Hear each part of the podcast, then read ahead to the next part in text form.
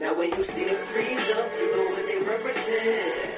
Be real, be righteous, be relevant. Yeah. Be real, be righteous, be relevant. Yeah. Be real, be righteous, be relevant. Now when you see them threes up, you know what they represent. Be real, be righteous, be relevant. Yeah. Be real, be righteous,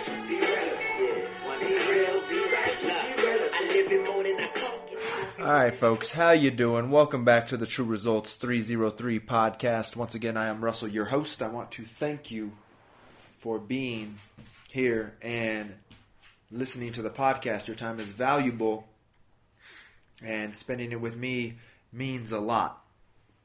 Once again, don't forget to follow us on social media: Facebook, Twitter, Google Plus, YouTube as well. We've got health, fitness, nutrition videos there. And once again, just go ahead and let people know about this podcast. If you're on iTunes, please leave a review, whether good or bad. It'll help me out greatly. If there are any other topics you would like me to cover, once again, please contact me. You can do that through email at truresults303 at gmail or at yahoo.com. Once again, that is TRU results 303. There is no E.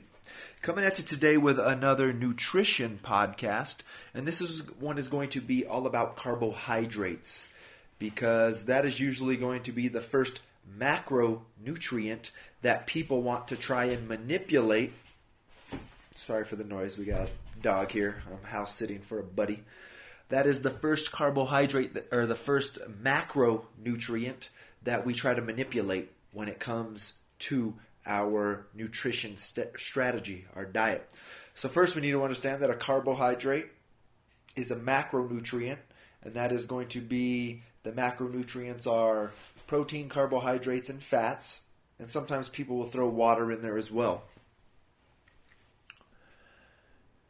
And for one gram of carbohydrate, there is going to be four calories. So we need to know that as well if you are trying to get into specifics. That one gram is four calories. So whenever if you're looking at a food label, you're going to see something like a can of soda has 20 grams of carbohydrate, right? 20 times 4, that would be 80. So the 80 of those calories are sugar or carbohydrate, which is sugar. And I was going to give a shout out to some folks. So let me do this real quick. I forgot. It's on SoundCloud, some people following. And to tell you the truth, I'm not sure about how how uh, reliable these these people are that follow. Because to tell you the truth, it seems like people follow and fall off. The same thing happens on Twitter. I hate that. You know, like someone follows you and then within three days they're not following you anymore. Same thing on YouTube. I don't understand it. You know, I really don't. But I actually got quite a few followers off of my last one. So it's Tammy04, Avril Meltzer, Rebel Bethany, Rebel F Bethany, Mr. Soothe Goo, Isabel Coletta, and Evie Cat. So once again, thank you for following. I hope you stay a part of the podcast community. Once again, that was all on SoundCloud. If you're on iTunes, please leave a review. I checked that, there was nothing there. But, anyways, back to it. Four calories per carbohydrate. Now, we all know if someone is abusing carbohydrates and consuming too many, that can lead to insulin issues, which is the main hormone that is created when you consume too many carbohydrates. And that can lead to diabetes. So, you know, some of the clients that I have that I train with have diabetes. They're pre diabetic. That's a reason why they want personal training because they want to get their health in order. And for some, it's way too late. And you've got to be aware of this. If you do not get your diabetes under control, this can end up creating nerve damage and then it will create a loss of function of limbs. That's how dangerous this is. It can create nerve damage, from my understanding. Uh, and once again, I haven't dove too deep into those types of things, but once again, that's something to be aware of. If, if we do not get control of these things, major things can happen, major health issues. So, the first thing you need to understand is the two different types of carbs. There's going to be com- complex carbs and fast digesting carbs, simple carbs, right? Simple carbs and complex carbs. Simple carbs are usually going to be the ones that are going to get you into major trouble. And you know, those are going to be ice creams, pastas, or pastries. Sorry, you know, ice cream, pastries, soda, juices can be um, troublesome as well, even if it's fresh squeezed juice from the fruit. It can be it can have an impact on you. Anything that's going to be processed, that's in a wrapper, usually even in a box sometimes, um, even though I do see pasta as, as a good thing, it can be. Uh, but those are the main ones you're going to have to worry about, and that's because those are the simple carb. Just like it says, it's a simple form. It's already at the simplest form, so once it hits the body, it digests, it goes straight into the bloodstream. And that's where you're going to have major issues. That's where we're going to have that insulin response. And in saying that, I'm going to go straight into diet soda. Research now is starting to show that even when you drink a diet soda, and I'm assuming this could happen for gum, anything that tastes sweet but is zero calories. You've got to understand that research is now showing that once you consume a diet soda, the body senses with the taste buds, right? with the sense of taste, it senses sweetness. So it's like, okay, here it comes, right? Sugar's coming, and it starts to release insulin into the bloodstream. Unfortunately, since it is zero carbs, there is no carbohydrate for the insulin to work with, so you are still getting an insulin response even though it is zero calorie and zero carb. So, once again, you need to, in my opinion, have to cut out diet soda as well. That's a soda I drink just because my old boss got me hooked on diet soda. Um, but once again, when I start drinking soda, you know, I drink like one a week, one a month, something along those lines. I, I'm rarely drinking diet soda. I don't really drink it. But if I do drink soda, I prefer diet, and I usually drink Diet Mountain Dew.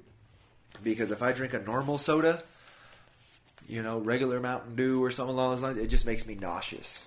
And my old boss just got me hooked on it just because whenever I'd go visit him and work with him, he'd always give me a diet soda or buy me a diet soda.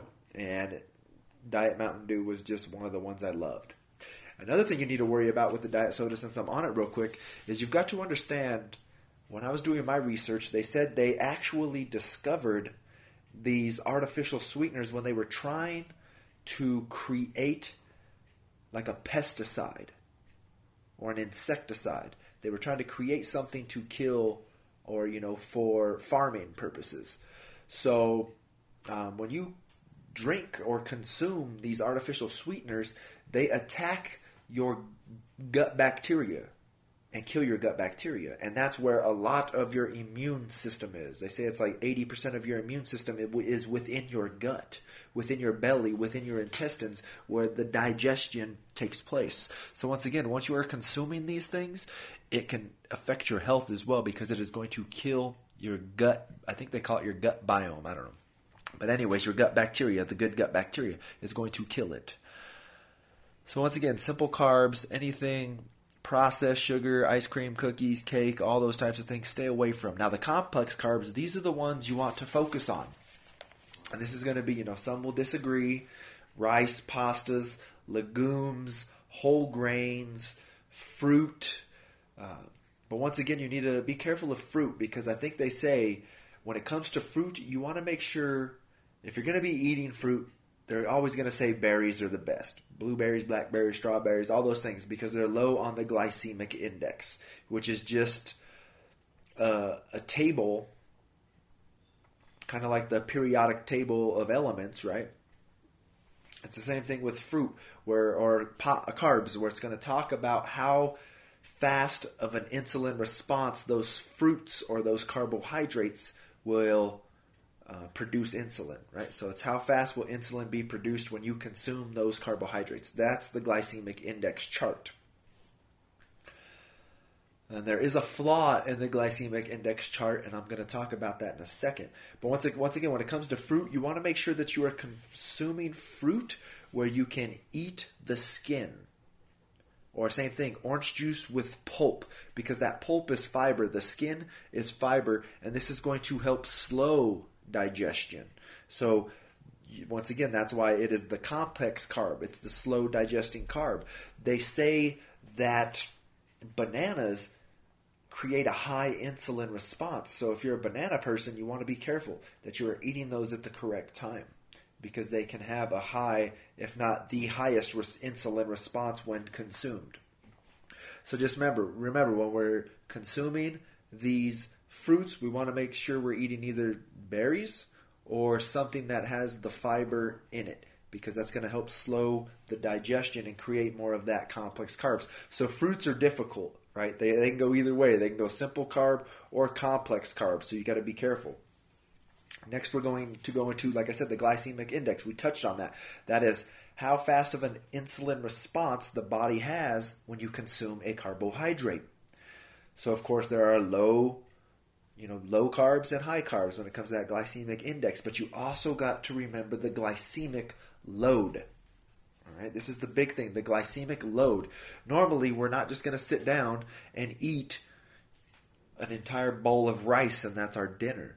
We're usually going to combine it with other foods, proteins and fats, and that can slow the digestion. Fat slows the digestion. So even though a carbohydrate by itself can have a high glycemic response. Once you start combining those foods, that response can lower because now you're creating a different response of digestion. So just beware of that, the glycemic load. And there was something else I was going to talk about right there that I that just skipped my mind. Hopefully it'll come back up.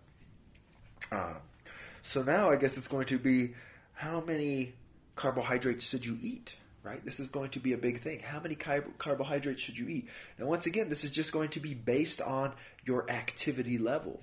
If you're someone who lives a more sedentary lifestyle, you don't even need as many calories to survive because you're not moving and your body's not burning calories.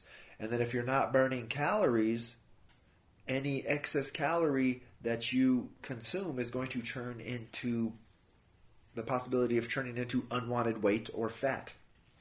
This is kind of the same concept of how we can see our grandparents or people grow older and it seems like they usually kind of eat the same amount of food or consume the same amount of calories and they just continue to get fatter right? And that's because their metabolism might be slowing because of they're they're not moving or they're losing muscle mass. And if you're losing muscle mass, I think we can see it as they get older, people get skinnier, right?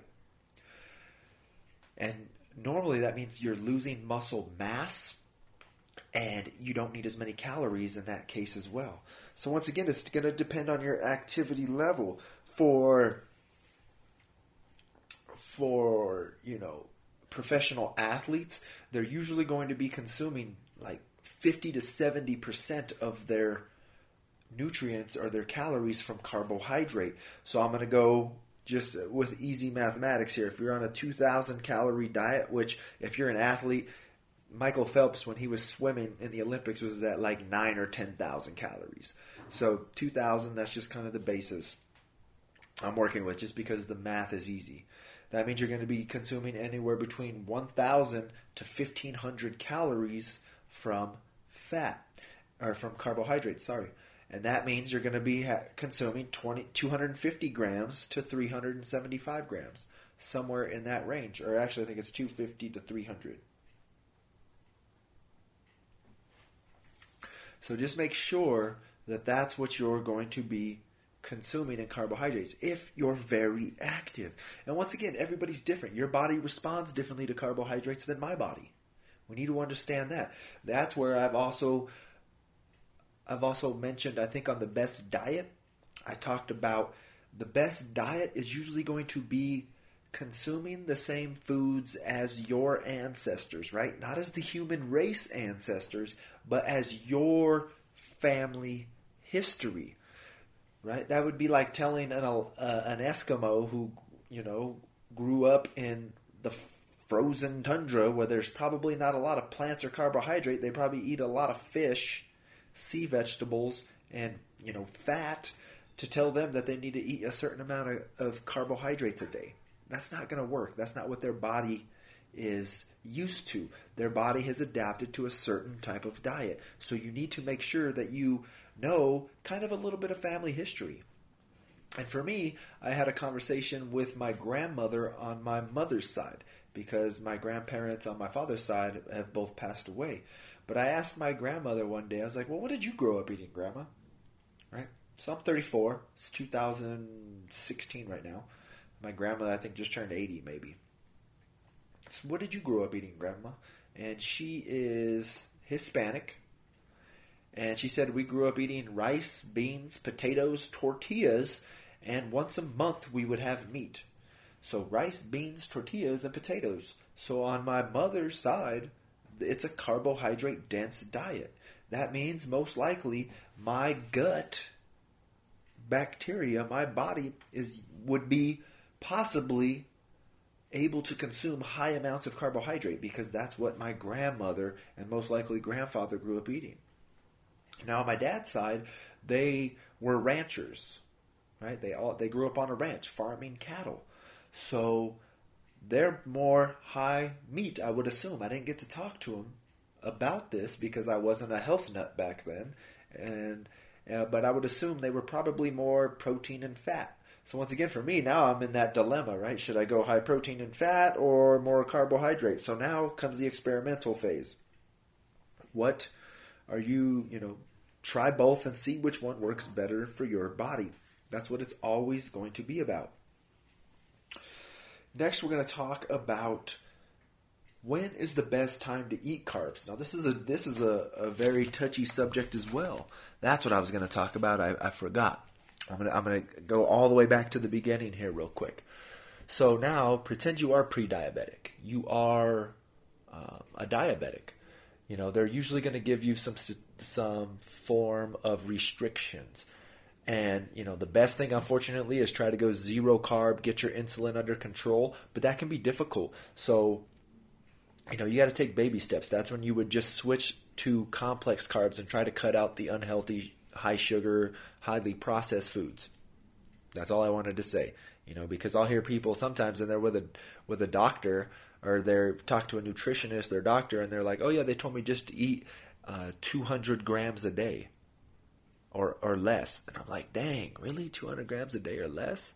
Because two times, you know, that that's still a lot of carbohydrates. But I guess as long as you're making that switch to uh, complex carbs, it's good. But in reality, you just need to try to cut out as much carbs as possible. Um, but anyways, the best time to eat your carbohydrates. Now there are usually going to be three key times to eat carbohydrates.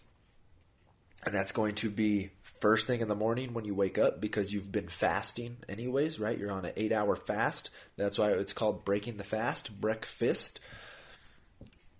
And once again, you want to make sure you have complex carbs, not simple carbs because you want to you want a steady release of insulin of blood sugar in the body right? And if you're eating those complex carbs that's the great thing about them they're going to create a long and slow that's why they're slow digesting. They're going to create a slow blood sugar release. So you want to make sure that you are consuming the complex carbs the slow digesting carbs. There, so that's the first, or you know, one of the best times. There's three, uh, three, three times of day that are the best times to eat these carbs. The next is going to be right before your workout. Why? Because you already know you're going to be utilizing it. So in that case, you could almost even go with a uh, a simple or fast digesting carb. And then the next time is going to be directly after your workout because you've just exhausted and depleted your carbs, and now you're going to have to replenish your carbohydrates, and that's going to help you build your muscle back even stronger or bigger, however you want to uh, pronounce it. So, those are the three best times of day to eat carbohydrates right in the morning, before or after your workout. Other than that, you should try to avoid those carbohydrates. And once again, it's also just going to be depending on your activity level. If you are very active, you're exercising an hour a day, you work a manual labor job, you're going to be, of course, eating carbohydrates all day long. But if you're someone who just sits at a desk all day and types, you're not going to want to eat as many carbohydrates, if really any. Okay? So the next thing, like I said, it's going to be the first thing that a majority of people are going to be trying to manipulate when they start dieting, right? Go low carb, go high carb. What are we going to do? Uh, so now you've got to learn how to carb cycle correctly. Now, carb cycling correctly is a difficult task because people don't really understand the concept of carb cycling. So what it means or or cutting carbs. So like I said, we're going to go with that that carb cycling. I'll start there first. So that's just utilizing the carbs at the correct time of day. So eating on those three eating carbs at those three times of day that I just discussed. Right when you wake up, before or after you work out. Those are going to be the only times that'd be carb cycling within a day. Next is going to be you're going to eat more carbs on a day you exercise, and you're going to eat less carbs on a day you don't exercise, right? So you're kind of cycling your carbs throughout the week, and this is going to keep the body guessing as well. So once again, uh, if it's a day you're not going to be exercising at all, don't bother trying to eat any carbohydrates or minimal carbohydrates. If it's a day you're going to be exercising, carb up all day long if it makes you feel better. So that's going to be the ways you can carb cycle. Next is cutting calories. You know, people want to say, I'm on a low calorie diet. The downfall is they're on a low calorie diet, and when they're on this low calorie diet, what they do is they just reduce their carbohydrates, but they eat the exact same way. And that's not a true low carb diet. Okay, that's just reducing a certain type of food eliminate that that would be more of a food elimination diet. I'm just going to eliminate carbohydrates. Right? That's not that's not truly cutting your carbs because if you're truly cutting your carbs, we all know what happens when you cut carbs, right? You become sluggish, you become tired, maybe even a little irritated and grumpy. And what you've got to understand is if you're truly going to carb cycle or reduce your carbohydrate intake, you want to make sure you are adding those calories back in protein and fat. If you're not adding those calories back, then you're pretty much just not eating calorie or carbohydrates and going through all the troubles of of of not eating them and avoiding them for no reason. Because true carbohydrate restriction means you're going to still add those calories back in. Because most likely you're not losing calorie, you're not losing weight because you decided to go on a low carb diet, you're losing weight just because you reduced your calories. Okay? So a true low carbohydrate diet would mean I'm eating 1,000 calories in carbs and I'm going to try to eat no carbs or minimum carbs, which means I still have to get those 1,000 calories in, right? So proteins and fats. So if you just decide to cut out all carbs, that just means you're really going from 2,000 calories to 1,000 calories.